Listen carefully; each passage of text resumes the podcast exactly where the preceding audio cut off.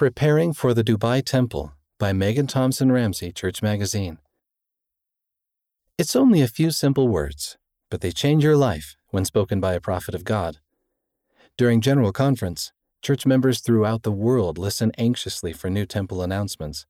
And for Sagen and Gwen, once President Russell M. Nelson spoke the words Dubai, United Arab Emirates, in the April 2020 General Conference, these two youth knew their lives would never be the same. Meet Sagen from Dubai. 12 year old Sagen has never seen a temple in person. My mom has always had a goal to go to the temple. Sagen said. Her love for the temple is contagious. Now my goal in life is to visit the temple. Sagen was born in India, but when his parents got divorced, he moved with his mom to the United Arab Emirates. My mom works really hard. She's like a superhero to me. Even during the hard times, she never gives up. Sagen's mom and grandma joined the church in India a few years before he was born. They read the Book of Mormon and knew it was an answer to their prayers. Sagen grew up going to church with his mom, and he was recently baptized after waiting for his father's permission. Getting baptized was one of the best choices I have ever made, he said. And when I received the gift of the Holy Ghost, I felt so warm and joyful inside. Now Sagen is passing the sacrament for his ward and preparing to enter the temple. He received his temple recommend, and he can't wait to enter the Dubai United Arab Emirates temple when it is finished. When I heard that they announced the temple, I personally felt it was for me. It was an answer to our prayers. I was shocked because they're building it right where we live.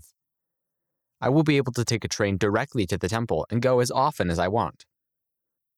I'm also excited for the Bengaluru India temple that my grandparents will be able to visit. Sagen wants to do temple work for his other ancestors as well. I'm preparing myself so that I will be worthy to enter the temple. I want to do what I can to help all of my ancestors. I have such an exciting opportunity to serve the Lord and do the things pertaining to the kingdom of God. Meet Gwen from Qatar. In her first 18 years of life, Gwen has lived in five different countries Scotland, Angola, England, Kazakhstan, and Qatar. Her dad's job has taken them all over the world, but most recently to the Middle East. Gwen's older siblings have all moved away, so she lives in Qatar with her mom and dad. One of her favorite experiences was traveling with the youth in her ward for a temple trip to the Kiev, Ukraine temple. There isn't a temple close by, so the saints in the Middle East have to fly to visit temples in other countries. I was so excited for our trip, and I wanted to bring family names. Every day I would find family names on my phone on the way to and from school. I found about 200 names. I felt so ready to go. But there was one little problem she couldn't have prepared for a global pandemic. Gwen's plane landed in Ukraine in March of 2020, right when they started to hear more about the spread of the COVID 19 virus. With heaven's help, they made it to the temple and were able to perform baptisms for the family names Gwen had prepared. There was miracle after miracle after miracle. On our drive to the temple, I was worried about the pandemic. But in the temple, I just felt so much peace and comfort. And we were able to fly back to Qatar right before the borders closed. But Gwen's mom, who had gone to visit one of Gwen's siblings in the United States of America, wasn't able to return to Qatar.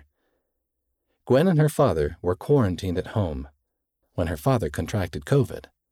For a while, he was very sick and he wasn't able to move much. I felt so alone. My mom was still gone, and I didn't know how to make much food other than a grilled cheese sandwich. But Gwen had a special experience while holding church at home with her dad. It felt like the people whose names we had taken to the temple were with me and my dad. I didn't feel alone anymore. It was such a tender experience.